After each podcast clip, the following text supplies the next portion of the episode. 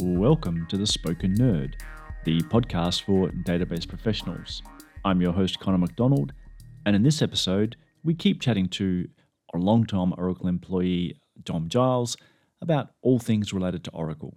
We'll have a chat about the recently finished CloudWorld conference held in Las Vegas as opposed to San Francisco, and also the role of D B As, whether that role is going to change as cloud takes over the world. And we'll touch on everyone's favorite technology du jour at the moment, microservices.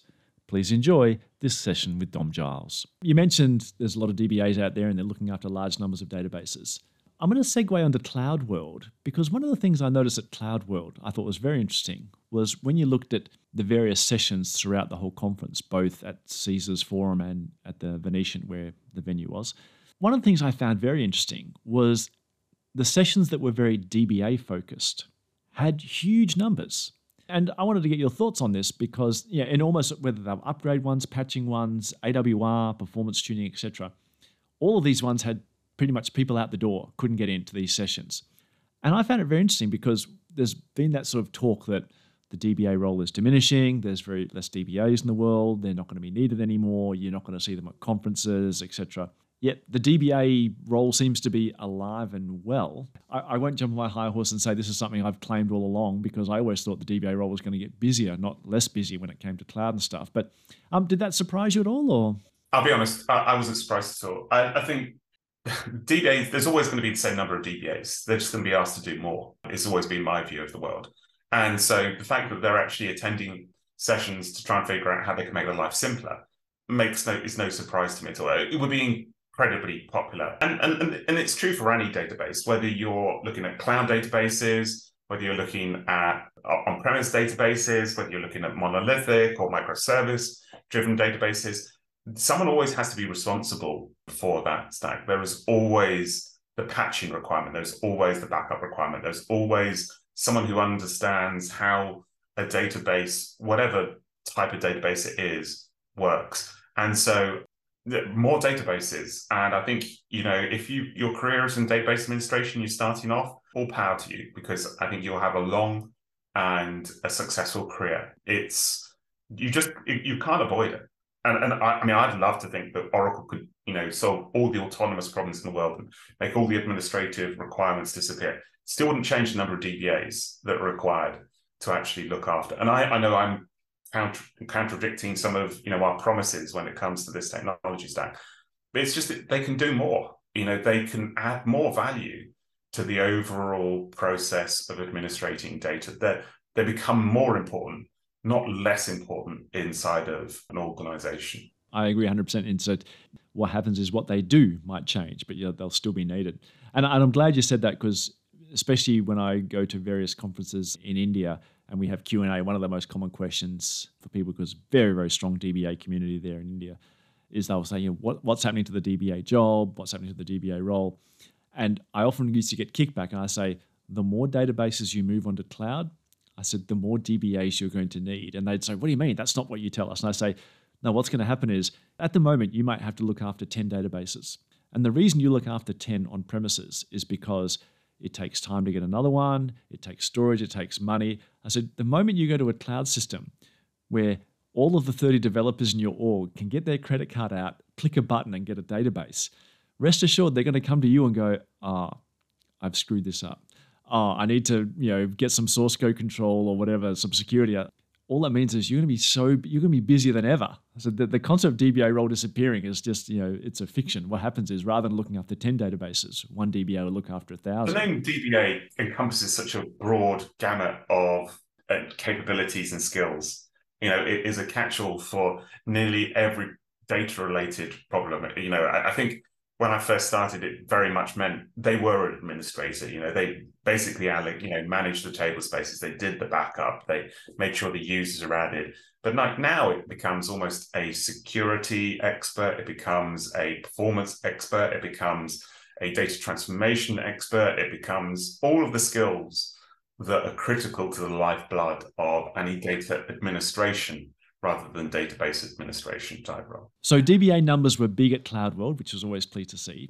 talking about CloudWorld, obviously I, I've never been to Vegas, and this was the first, I think, open world we've ever had in Vegas. There's, there's been other Oracle events, Collaborate and other things like that at yeah. Vegas in the past, but I think this is probably the first Oracle open world, or CloudWorld as we now call it, at Vegas. First one that this actually happened, yeah. I mean, they were scheduled for twenty twenty, I believe. Of course, yeah. So, now, last time we were together at a Oracle open world slash CloudWorld event was in San Francisco. And you and I shared, yeah, you and I shared some uh, oven fried Brussels sprouts. Uh, it's something that you got me onto.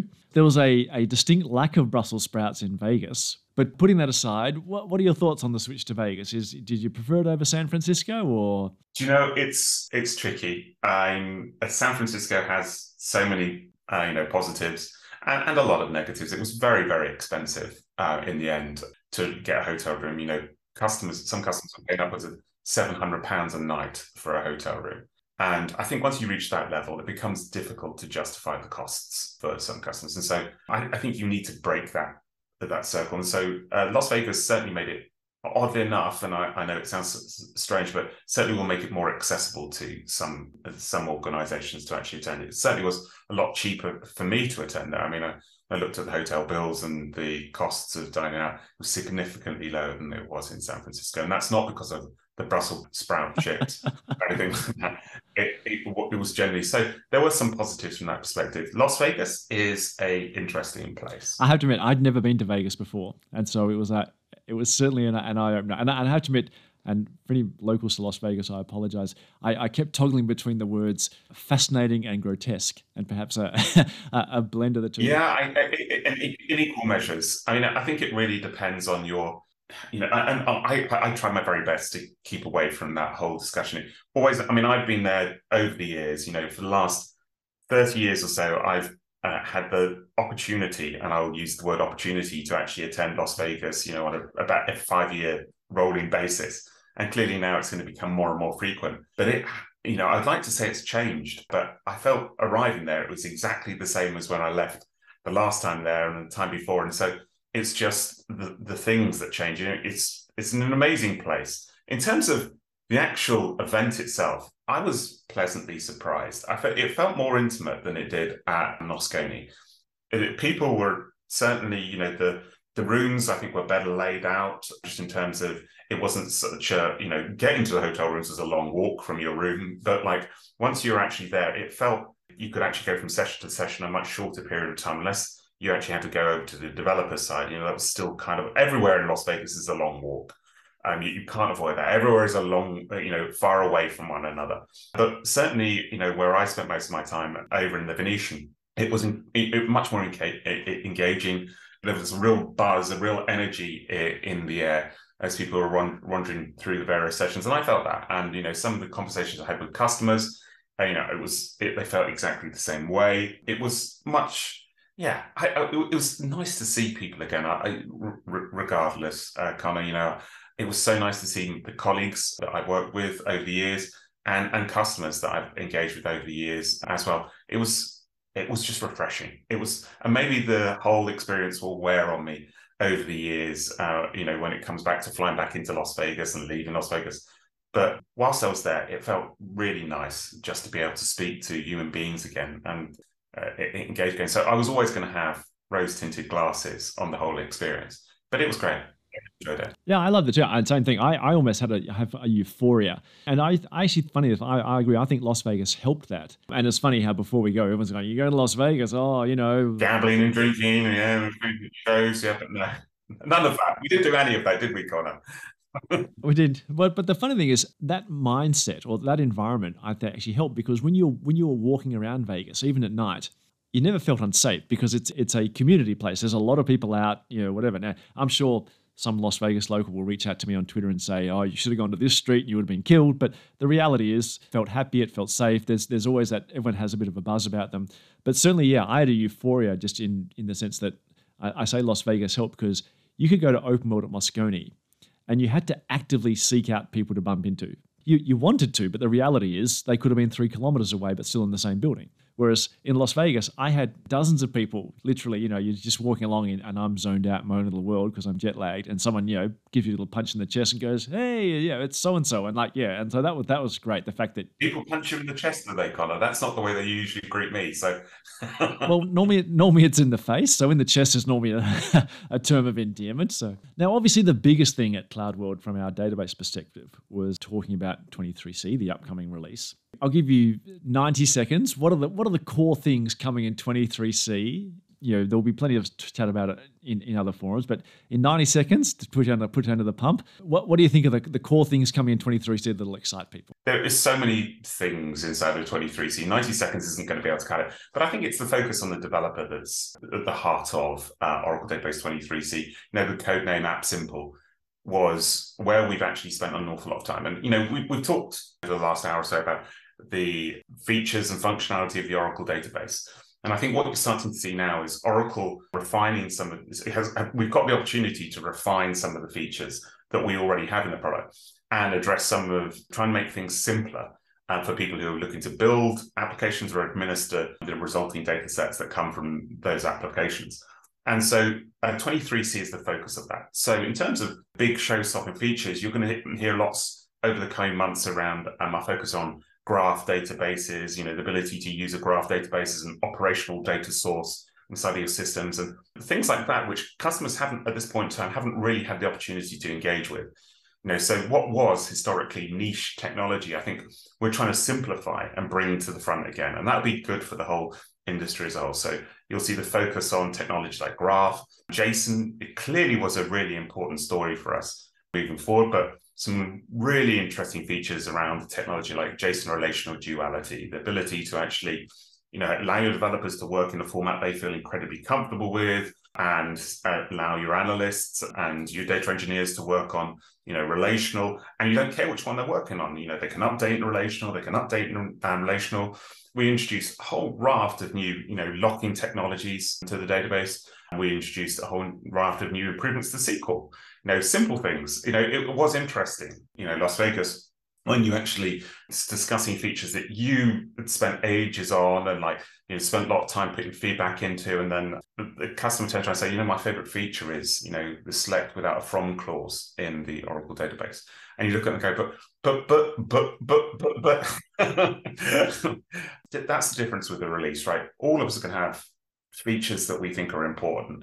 And I certainly, you know, with some of my favorite features like S Q L Firewall, great feature. In the same way that schema, you know, privilege analysis, all those versions ago was one of my favorite features. Related to security, it's, it's odd, I'm not a big security expert, but oddly enough, it's those sort of things that I think will have a dramatic impact on end users. And so S Q L Firewall is a fantastic feature as well. So there were so many things that we, we can't wait to tell people about and demonstrate Uh, over the coming uh, months. So yeah, I, in fact, I've seen your recent one on column three, column, oh my Lord, help me out there, Connor. Escrow locking. Hey, well, we're not calling it escrow locking anymore. But oh, like, we changed it. Yeah. Oh, okay. Escrow locking originally, and I'm sure like there'll be some, in, in the old days, I, I always remember in a ten G beta, ages ago, it was undrop. You drop a table, it was going to be undrop. And by the time it came to life, it was flashback table to before drop. Like, what the hell? Yeah, I know. I, I'm this welcome, you know, welcome to the world of product naming. And we, we spend as much time reviewing product names as I think we do implementing them, which clearly doesn't make a significant amount of difference. But yeah, there's so much in twenty-three C, and even features we haven't talked about at the CloudWorld will be coming through the various, uh, and it will be announcing over the next six months or so. For the benefit of listeners who are absolutely lost when Dom and I are talking about this locking thing coming in twenty-three C, by way of an example, Dom walks into a phone store, buys a phone. I walk into a phone store, buy a phone. Both of us would create a row in a transaction table. Obviously, no locking issues there. Both of us might want to update our customer records saying the number of phones or number of products we've bought has gone up by one. No locking issues there. But both of us in the same transaction might want to say the number of phones in the product table has gone up by one. And now we're both competing for that same summary row, saying the number of total phones bought has gone up by one. twenty-three C has some scenarios where you can allow, in effect, conceptually, not implementation-wise, but in effect, two transactions or more than one, two transactions to have a lock on the same row at the same time. and we manage the concept of the fact that, you know, one might commit, one might roll back, et cetera. For me, I see that as a real game changer because people have written so much complex code around that to solve that problem. I know, so much complex. I, I, I did as well, you know, in my early days. I, it was like always that horrible situation where you would go through and implement it, and it would all work as an application developer. You think, oh, that's fine, not a problem. And then the first, you know, performance, you know, test happens, and you know, thinking, oh, this will be fine. And like instantly, like the database halts after five seconds, and nothing happens. And like you then spend ages and ages looking for ways to improve just that one area of functionality inside the system. And so, yeah, how many thousands and thousands and thousands of lines have written to su- support that model, and has still been written to actually support it. You know, as we speak now, I'm sure there is someone who's like, you know, select for update. Oh no, it already has that. Sort this of, isn't going to work. You know, doom-like yeah. feeling that is this isn't going to work. Um, so yeah, and these are the sort of things where the same thing happened with microservices. You know, we were introducing support for technological sagas directly inside of the database. Currently, you know, microservices are being written with thousands and thousands of lines of code to support the concept of manually rolling back transactions, because you have to occasionally roll back a transaction, right? If you've got distributed transactions across multiple databases. Uh, Oracle, again, we're looking to solve that problem directly in the database. And so it becomes very, very difficult. In terms of complexity and microservices, it's a particular bugbear of mine to some degree, but maybe I'm just old school. Probably the best example is in, in terms of arguments perhaps against microservices, unless they're absolutely required. I think one merely needs to look at Twitter.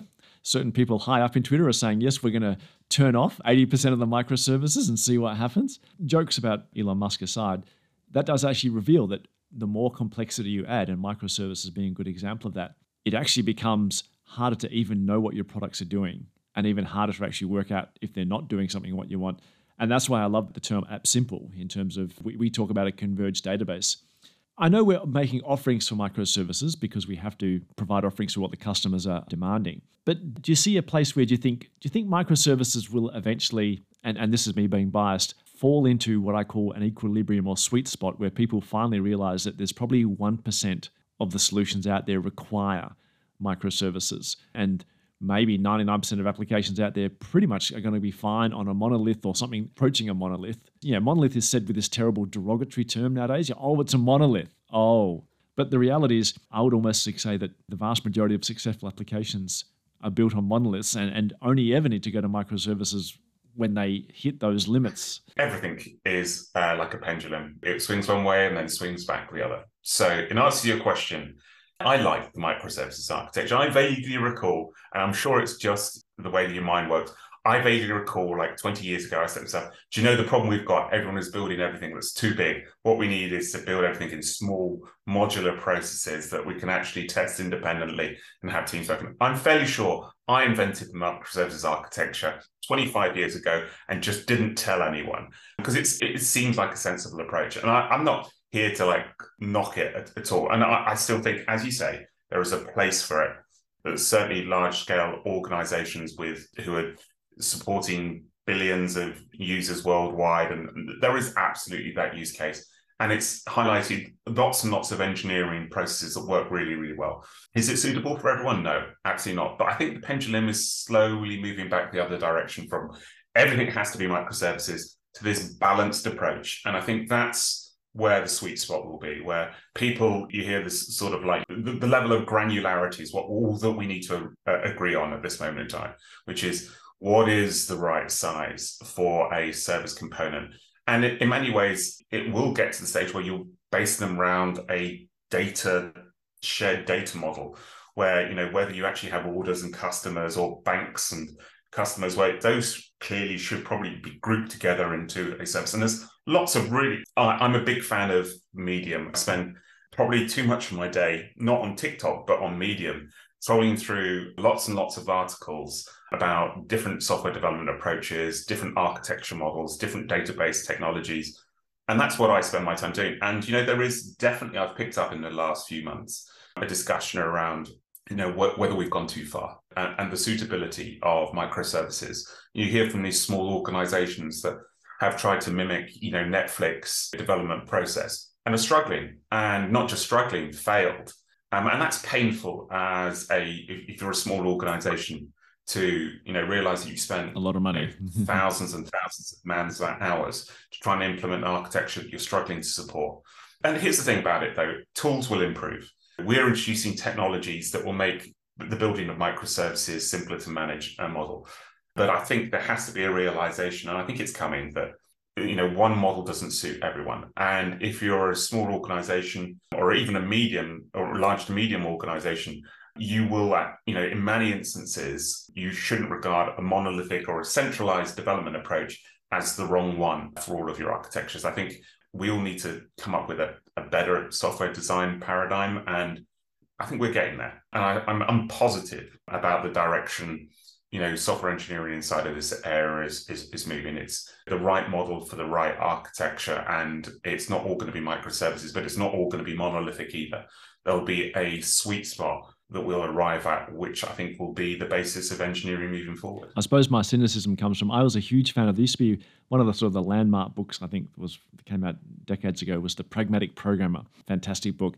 And I remember, like, there was whole chapters on, on coupling and cohesion, which ultimately was saying you should write your code as if it was microservice based, but it had nothing to do with actually the tools and the frameworks you use. It simply, it's a good idea to write modular code. And I always think, well, it's almost like microservices is an expression of giving up. They've said, we told your developers to write modular code. You didn't. So now we're going to, like, introduce a framework that says it enforces it, you know. Yeah. Again, I think modular code is, in some respects, it's like a lot of things. The ideas weren't supported by the tools. And so everyone rushes forward, realizes they don't have the tools and write engineering processes in place, and then has to step back a little bit. And then the tools catch up, and the, that approach can move forward. And I think we're in that phase at this moment in time where the tools and the architectures are slowly catching up with the development processes that are in place. But I think there is absolutely the case to be said that push forward too far, and I think it's now become almost a cult rather than a, a, a solution based on solid engineering principles. But there are much smarter people out there who are working on a daily basis, building code under incredible pressures, who have much better views on this than I do. And, you know, I, I'm focused very much on data orientated issues, and I see the problems that come with microservice architectures from a data perspective,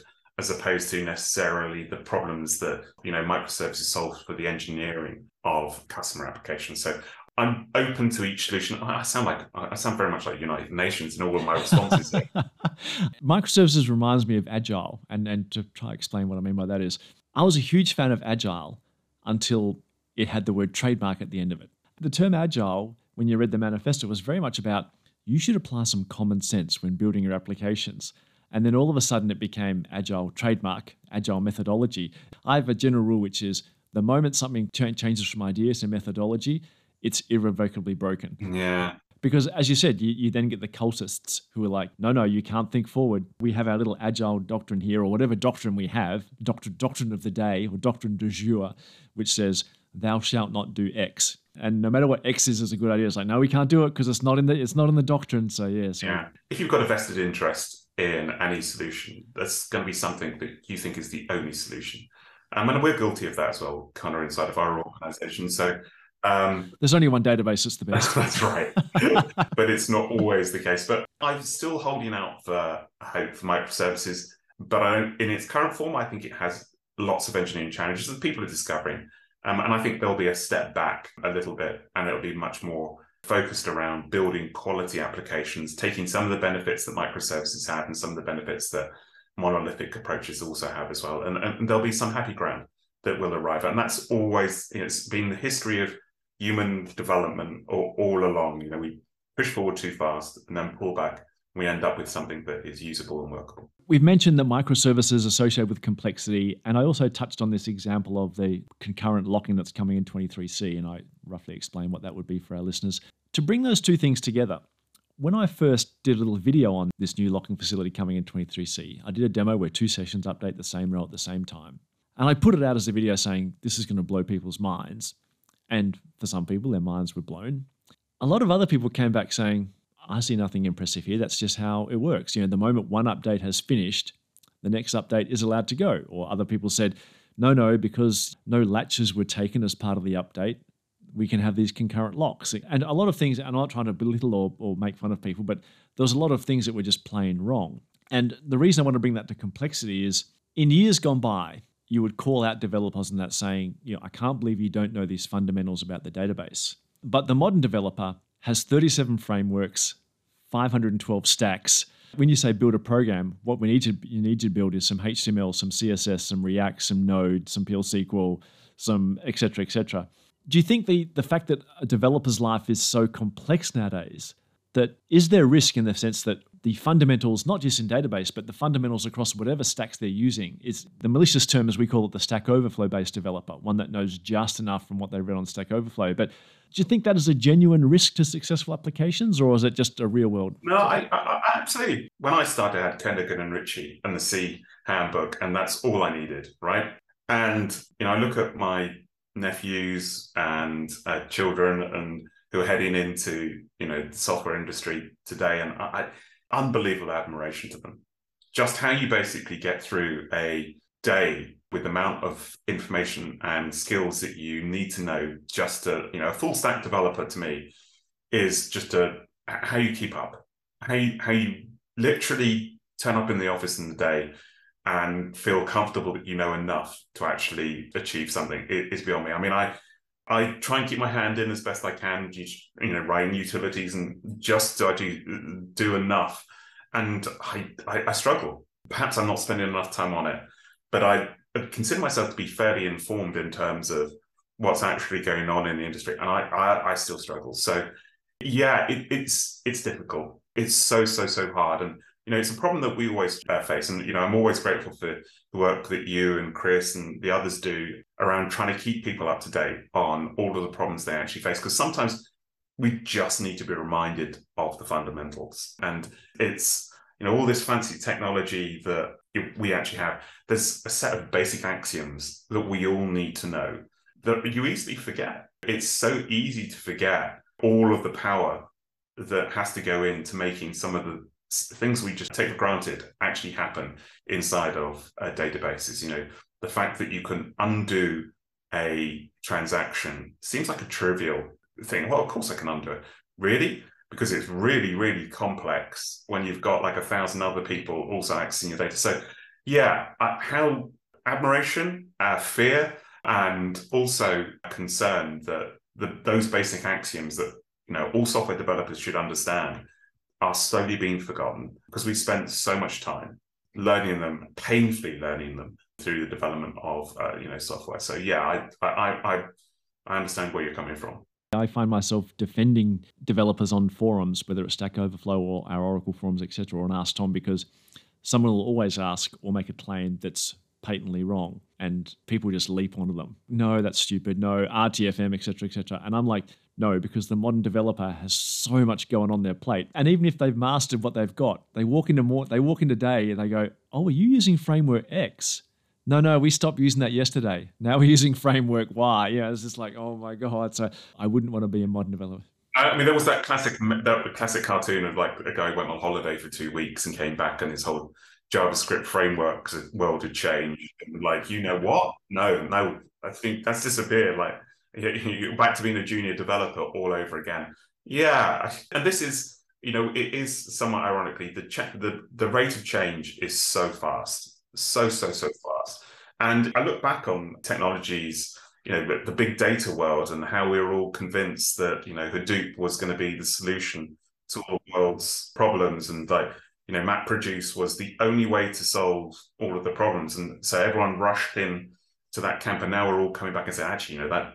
that wasn't a great place to be. In fact, S Q L is, you know, a much more comfortable place to be when it comes to solving these problems and the level of abstraction that you should be implementing. So, and that was only five years, six years ago, was it? I can't even remember. Maybe it was ten, but who who knows? All of that stuff is largely forgotten and being replaced. And so you still have to maintain it because it's still part of core operational systems in many places, but it's somewhat ironically is considered probably in many instances more legacy than any um, technology that's been around for forty, fifty years.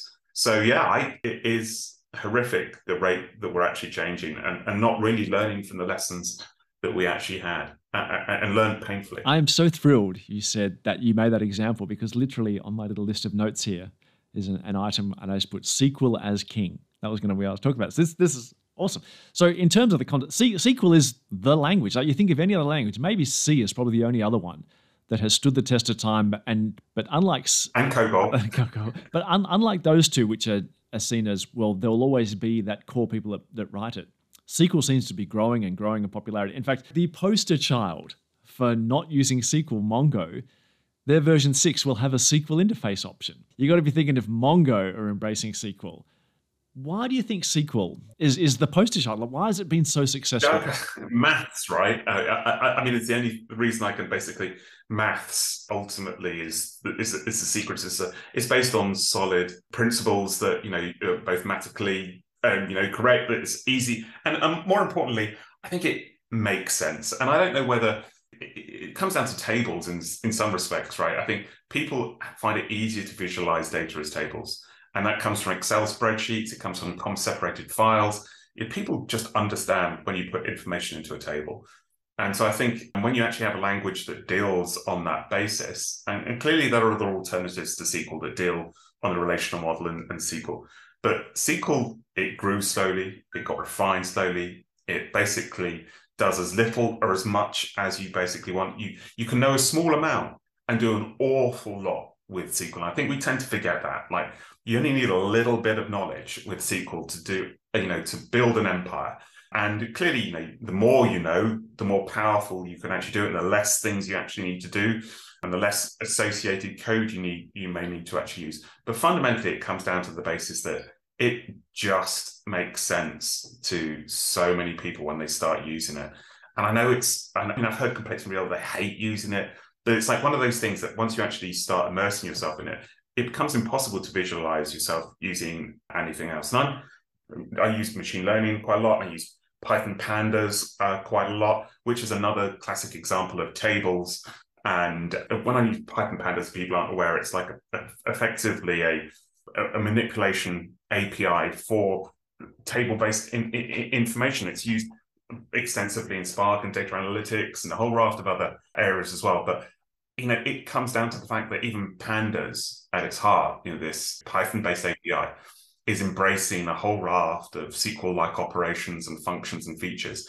And when people, you know, on Stack Overflow ask questions about pandas, the first question is, I can do this in S Q L, how do I do it in pandas? And then a lot of the responses are, you should stick doing it in S Q L and only bring it to pandas when you really need to. You're right.